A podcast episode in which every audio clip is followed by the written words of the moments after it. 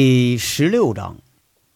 话说这拴马村出事了，那矿场办公区呀也被砸了。那怎么陈大拿反而说事儿好办了呢？这陈大拿呀，他要开始反击了。那么他会怎样去反击呢？人家陈大拿当然不会乱开口了哈。这原因那是非常简单。如果是个简单的斗殴呢，那也就算了。这要是涉及到枪，那可就有说道的了啊。可以说，这就是个契机，或者说是一个口实，一个可以针对长平势力绝好的切入点。咱细想想啊，也是，这民间私藏、走私或者以其他形式持枪啊，直到现在那都禁绝不了。但禁绝不了，可不等于你就能随便用啊。但像这种事儿呢，你要真捅出来，那可是要惊动四方的。毕竟，在我国这个社会，枪支管理之严，在世界上那都出了名了。枪击案呢，历来就是各方关注的大案。陈大拿呀，这暗自高兴的就是朱前锦。看来从根儿上说，他也就是个混混的水平，简直他就是名副其实就是头猪。你居然把这么好的口实给自己留下了，这要不揪着他这尾巴往死里揍，那还就枉称大拿这个混名了。正在大家诧异间呢，陈大拿吩咐了两个矿长：“这场子上什么东西啊都别动，哎，保持原样，回头再说。”回头呢，又安排李林守在矿上。这一帮受伤的保安和张东猛被抬着送到医院去。这几个人都受伤了，看样呢，伤的最重的还是那个张东猛。陈大拿是一言不发就返回了凤城。当天晚上，凤城电视台那个五编辑。带着一队人马就进了拴马村了。哎，这呀也是陈大拿安排的。这老五平时可没少得那天煞的好处，关键时候被窝里爬出来那都不带含糊的。五编辑呢，在李林的引导下，不但录了全程的像，还采访了一批村民，大家零零碎碎的，倒是把这个事情经过给你拼凑了个差不多。这老五他就是一个人精啊，想都没想，直接就和《凤城日报》的总编辑一联系，高价先卖了条爆炸新闻。这凤城啊，提得起的企业那能有几家啊？天煞就算其中一个名气排得上队的了。这事儿涉及到天煞，那铁定是个爆炸性新闻。当然呢，这也是陈大拿最愿意看到的。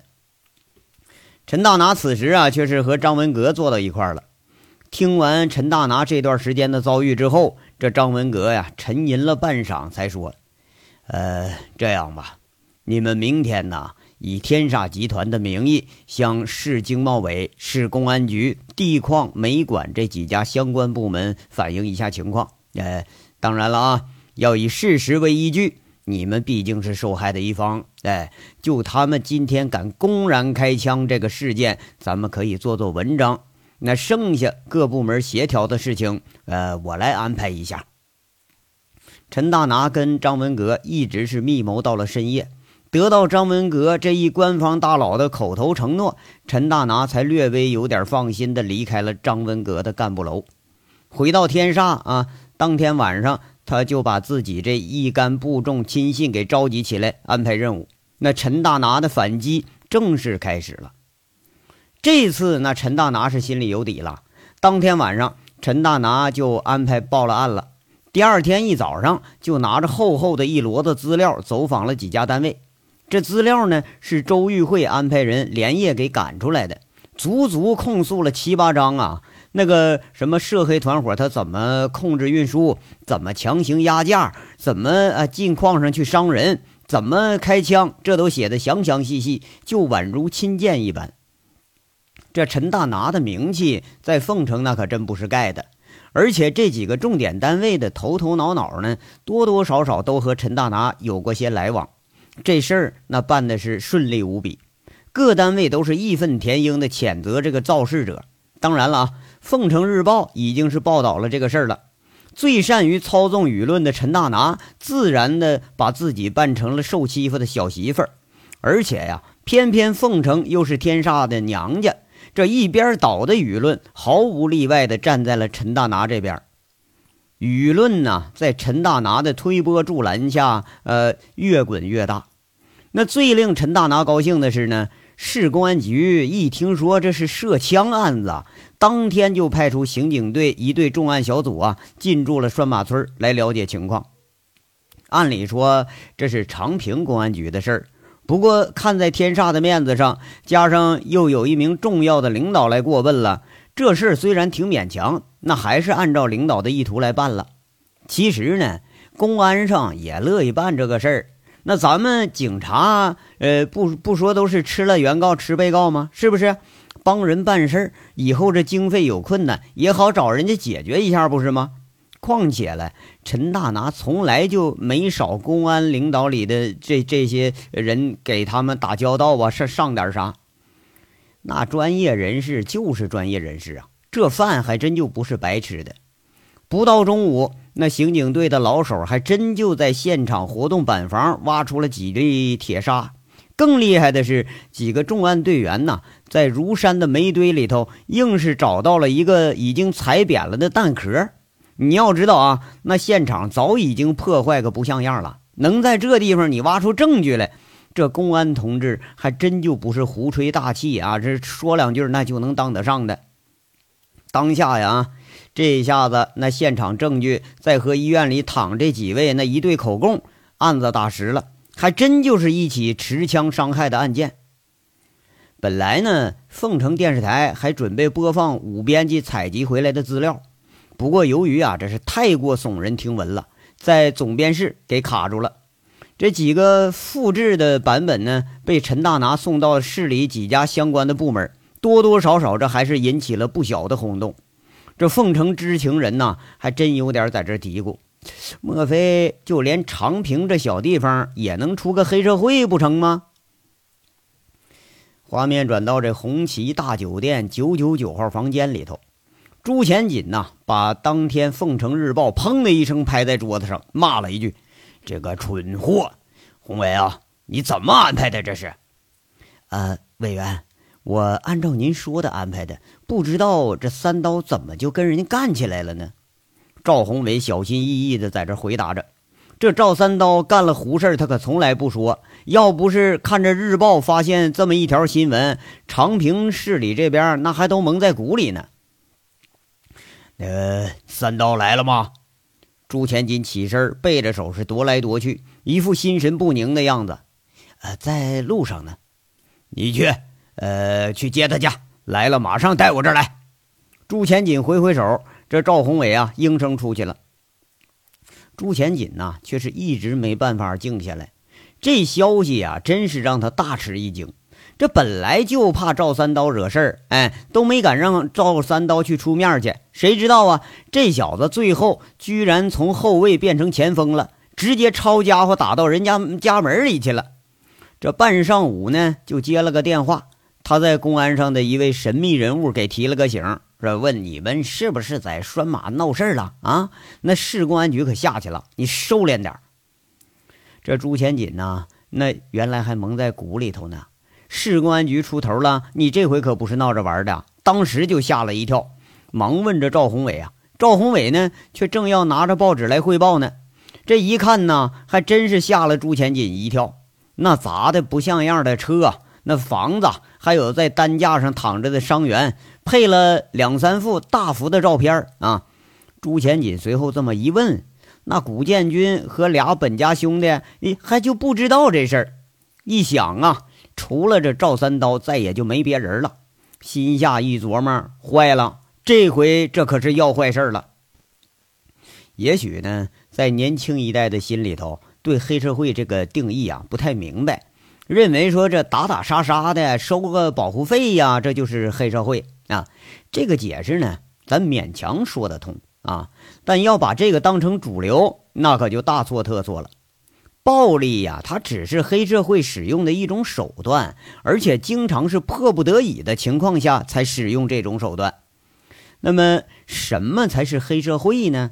当然是权力、金钱与暴力手段结合之后产生的一个怪胎。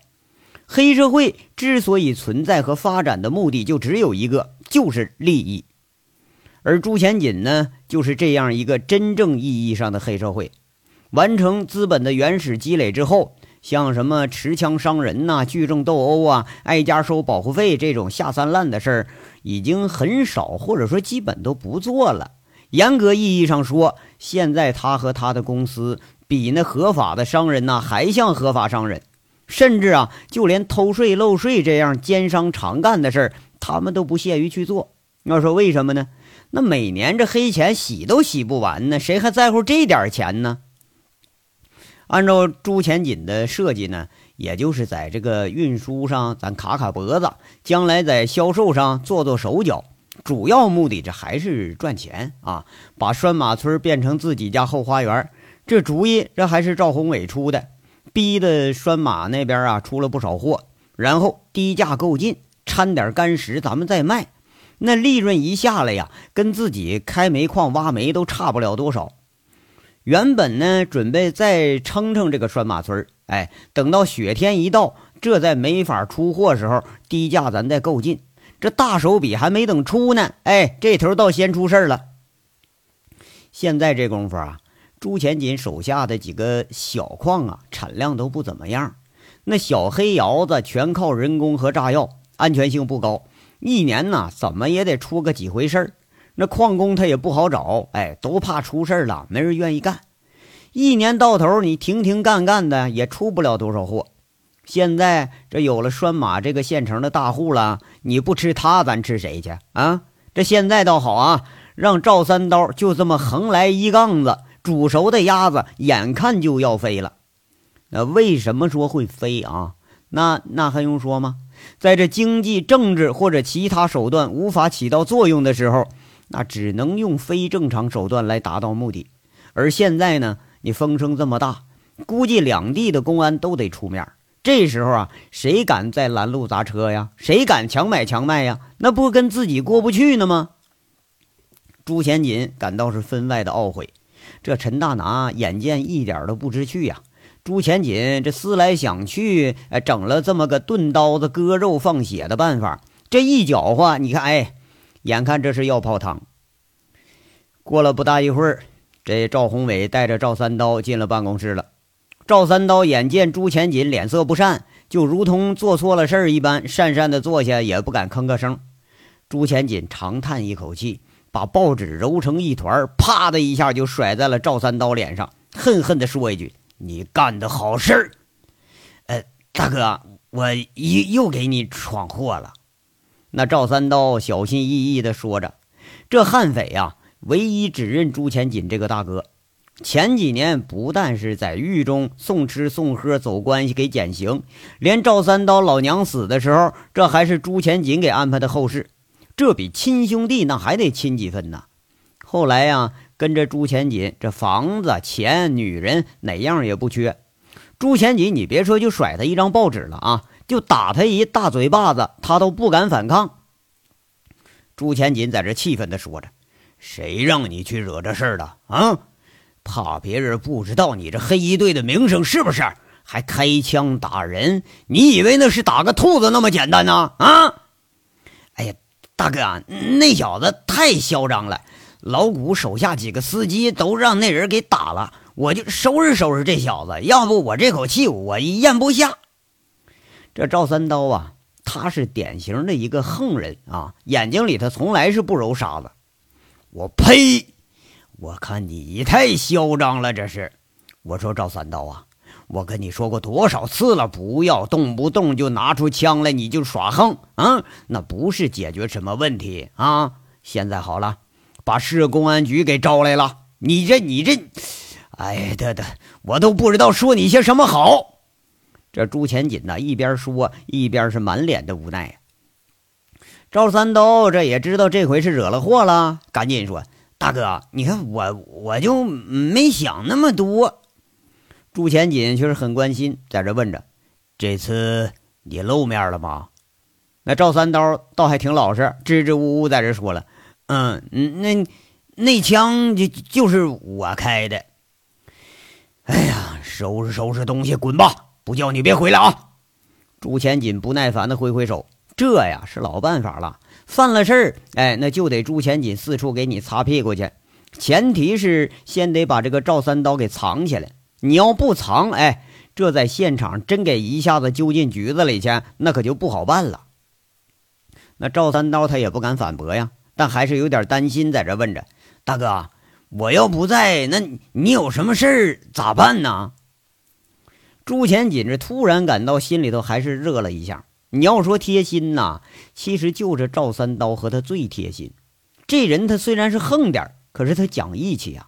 当年还替自己挡过一次黑枪，而且呀，如果朱钱锦有难的话，第一个挡在他前面的绝对还是这个赵三刀。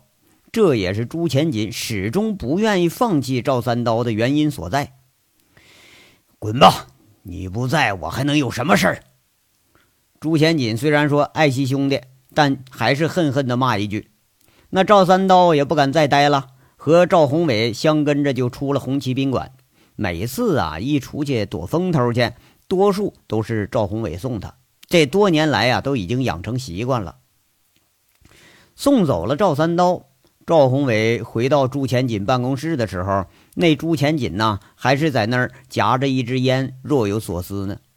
这朱钱锦呐，一般不抽烟，大家是都知道的。那要是抽上了，这说明还真就是有什么难事了。赵宏伟啊，轻轻的在这问着委员。那咱们下一步怎么办呢？哎，怎么办？眼见呐，这口实落到人家嘴里了，那还能怎么办呢？让老谷他们收敛点把人都收回来。这段时间呢，不要惹事儿。拴马那边的事儿先放一放，暂且动不成了。公安要实在查得紧，找几个顶缸的，把这活给揽下得了。面上这产业呢？不要和那几个煤厂扯上关系。朱钱锦自言自语的，连带着把事儿这就安排了。赵宏伟赶快记下来这几点安排。呃，朱委员，依我看，这事儿得分两个方向看。三刀这事儿办的是混了点儿，可要往深里说呀，也不全是坏事。最起码能把陈大拿的底牌翻一翻。这赵宏伟小心翼翼的说着。聪明啊！朱钱锦赞叹一句：“这赵宏伟啊，他脑子转的就是快啊！”就听他说着：“已经都翻起来了，这次可不是什么好兆头，翻了个大小鬼出来，难斗啊！”赵宏伟这心里就一惊啊，早知道那朱钱锦官方有背景，看来呀，这背景还真不简单，一天之内就挖出了陈大拿的底子。看来老板的心机还是深得很呐。那么这已经都翻出底牌了，朱钱锦将会如何应对陈大拿这次反击呢？咱们且听待会儿再说。